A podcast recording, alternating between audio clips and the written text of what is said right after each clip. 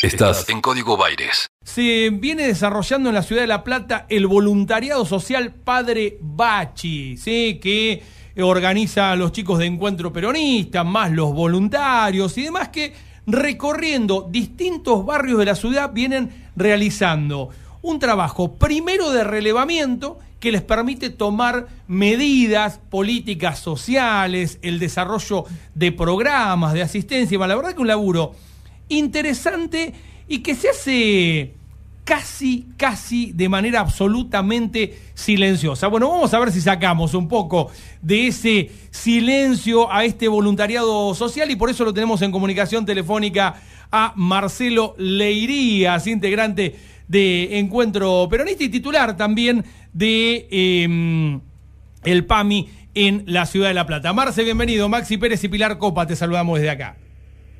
Hola, ¿qué tal? Buen día. Un, saludo a Maxi, Pilar. Buen día.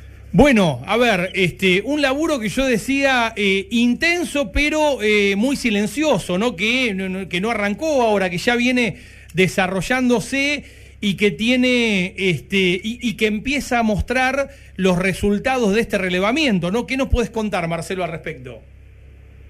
Sí, la verdad que terminamos un trabajo, una primera etapa de de trabajo en los barrios, digamos, eh, en todos, tratamos de estar en todos los barrios de la, de la ciudad de La Plata para, digo, graficar un poco el trabajo, mencionar que estuvimos trabajando en el barrio Monasterio, en Gambier, estuvimos en Los Hornos, en el barrio nuevo de, de Romero, que está allá al fondo, casi en la, casi en la ruta 36, barrio Malvina, que tuvo muchos casos, ustedes recordarán, el barrio Malvina, muchos casos de positivos de COVID, en Arturo Seguí, bueno, eh, también en la zona sur de la ciudad, estuvimos en el Paligo, en Villa Alba, en Altos de San Lorenzo, también en, el norte de nuestro de nuestro partido, estuvimos en, en Villa Lisa, en, en el Rincón, ya les mencioné Arturo Seguí, también estuvimos en Ringuelet, digamos, estuvimos en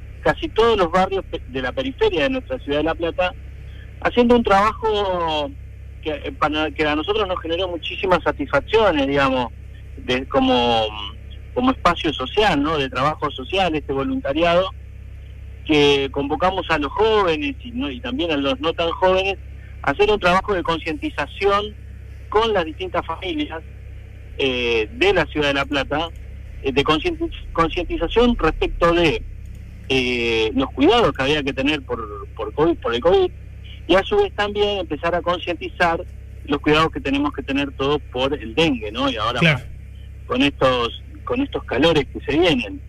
Eh, y a su vez, como íbamos a concientizar, aprovechamos y le llevábamos eh, alcohol y lavandina y barbijo, ¿no?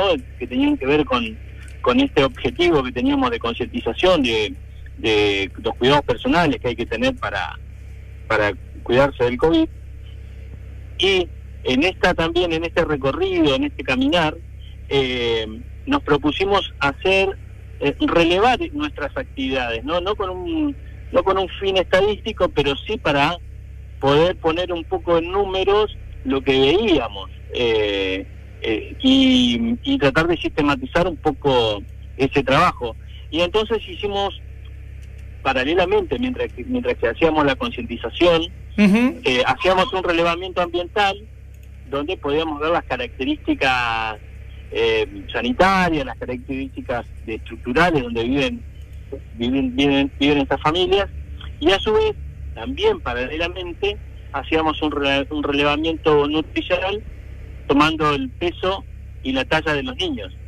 Llegamos a, hacer, a medir eh, la talla y peso de a más de 300 chicos entre 2 y 12 años eh, lo que nos arrojó un, algunos, algunos números, ¿no?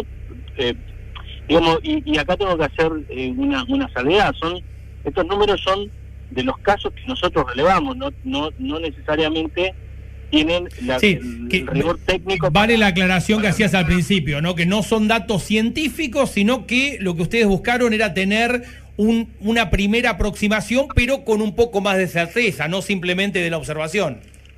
Exactamente, bueno, y esto nos permitió detectar, por ejemplo, de que eh, hay un 51% de nuestros niños y nuestras niñas que están eh, que no tienen un peso saludable. Eh, nosotros tenemos, según estos nuestros números, según nuestros relevamientos, lo que pudimos observar, un 24% de nuestros niños y nuestras niñas tienen sobrepeso y un 19% tienen obesidad. Lo que marca claramente la necesidad de empezar a trabajar sobre eh, los alimentos que consumen nuestros niños y nuestras niñas en los barrios, ¿no? Porque si esta muestra, que es pequeña, digamos, que no tiene rigor científico, pero nos em, empieza a mostrar que ahí hay algo que no está bien. Y tendrá que ver seguramente con el gran consumo que hay hoy de carbohidratos eh, por sobre las proteínas.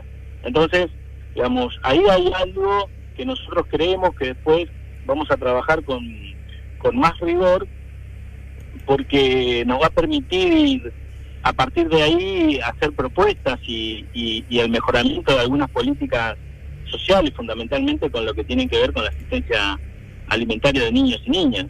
Bien, un primer dato que surge del relevamiento es que tenemos un problema de alimentación, no necesariamente de desnutrición, pero sí este, de, una importante incidencia de malnutrición en los chicos, ¿no? Algo eh, que de mantenerse empieza a ser muy grave.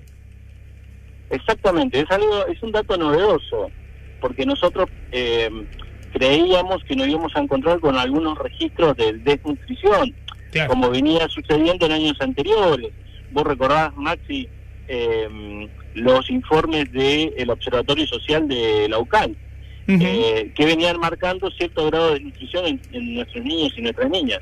Bueno, el dato novedoso acá es que eh, encontramos a casi a la mitad de nuestros chicos y nuestras chicas con eh, sobrepeso, porque hay obesidad y sobrepeso.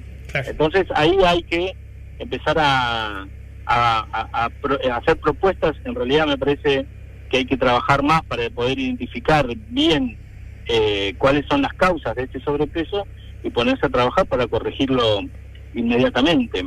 Otro tema que también a nosotros nos pareció interesante de, rescatar es la, mm, la poca conectividad que tienen los chicos y las chicas de los barrios, nuestros niños y nuestras niñas en los barrios, eh, porque nosotros siempre uno presupone que todo el mundo tiene un teléfono y que todo el mundo tiene, tiene acceso a Internet, pero el 26% de los niños y nuestras niñas tienen que llevar la tarea en papel al, o, buscar algún medio de vincularse no no por internet, o sea, no tuvieron accesibilidad al, al, a las clases en forma remota.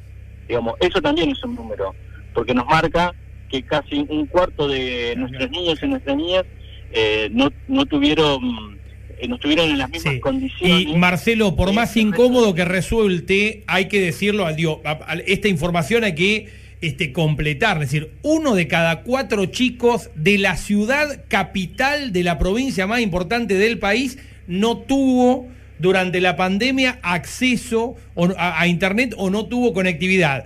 Eh, y, no es un dato menor, porque si estamos hablando de, eh, no sé, Gómez, a, en la entrada de Bransen, que está un tanto perdido de los centros urbanos y viven 500 personas, es una cosa, pero estamos hablando de la periferia de una de las ciudades más importantes del país. Exactamente, del estado más grande que tiene el país, digamos, la, la capital del estado más grande del país eh, tiene este déficit de conectividad. Y, yo te, agregaría que eh, estos números son, son parciales también, porque mucha, eh, a veces está el soporte técnico, está el teléfono, pero no están los datos. Claro. Digamos. Eso también es una verdad que eh, digamos, potencia eh, estos, estos números que estamos dando nosotros, porque también nos encontramos en muchos casos que sí está la posibilidad técnica de los niños de conectarse, pero los padres no tienen los datos. Digamos, eso también es verdad. Habría que eh, haber o tendríamos que ponernos a pensar de qué forma también garantizar el acceso a los datos. Marcelo, con este relevamiento, estos datos, eh, ¿ustedes los van a volcar en algún tipo de informe o van a seguir, van a profundizar el, desarrollo de, lo que están haciendo? Contame, digo, cómo es la etapa siguiente. No, nosotros vamos a seguir trabajando, vamos a volver a esas casas, a ver cómo están esos niños, vamos a seguir eh, trabajando y profundizando este, este, este trabajo que hicimos con más de 260 familias. Yo te decía, más de 300 niños relevados, pero en realidad producto de haber identificado y haber ido a más de 260 casas. Ah, vamos a volver a esas mismas casas a ver cómo sigue todo esto y también a profundizar los niveles de análisis, porque esto como que nos abrió algunas puertas, ¿no? La la- las puertas de la accesibilidad, las, las puertas de empezar a ver, si nos permite ver que hay una mu- muy mal nutrición de nuestros niños, o sea, vamos a empezar a tratar de medir eso eh, eh, técnicamente para poder, sí, a partir de números que, que, que se puedan mostrar, eh, hacer propuestas tanto a nivel local como a nivel provincial. Excelente, excelente y la verdad felicitaciones por este laburo, digo, a vos por la coordinación y fundamentalmente a los voluntarios, ¿no? Que eh, relegando algún fin de semana y demás, eligen justamente este, ir a hacer estas entrevistas y demás, lo cual nos permite afirmar estos primeros datos este, preliminares como un insumo importantísimo. Esperemos que en algún, modi- en algún momento también para formar políticas públicas, ¿no? Este, y, y transformar esas realidades. Marcelo, gracias por estos minutos con Radio La Plata. Gracias Maxi, quiero dejar un saludo y un reconocimiento a todo el equipo que hizo posible esto, eh, a- al equipo técnico y a- también a los voluntarios, como bien vos decías, porque la verdad que ahí encontramos en el voluntariado la forma de eh, expresar y traducir la, la, el- el- la vocación social Claro. de muchísimas personas. Así que gracias y gracias a ustedes también por permitirnos contar lo que está pasando en los barrios de la ciudad de La Plata. Un fuerte abrazo. Marcelo Leiría explicándonos cómo está funcionando y ya con los primeros datos, ¿no? De este voluntariado social Padre Bachi eh, que viene recorriendo los barrios. Digo, datos importantes: 50% de malnutrición, lo cual A ver, eh, también para ser justo, ¿no? Digo, primer sorpresa es que no había desnutrición. ¿no? Que no había desnutrición. Sí. La malnutrición con continuidad del tiempo es tan grave como la desnutrición. También hay que decirlo, ¿no? ¿Producto de qué? De un alto consumo de carbohidratos en desmedro de un consumo de proteínas. Vale decir, mucha harina, poca verdura y poca carne, ¿no? Digo, la traducción rápida. ¿Por qué? Y porque es más barato un paquete de fideo que este, un kilo de milanesa. Seguro. ¿no? Este, obviamente, digo, un kilo de milanesa, 10 paquetes de fideos. Ya está. Ahí tenés la explicación este, de los tipos de consumo. El equilibrio justo entre música e información. Está en Radio La Plata. Está en Radio La Plata. El nombre de tu ciudad. Tu ciudad. Tu ciudad.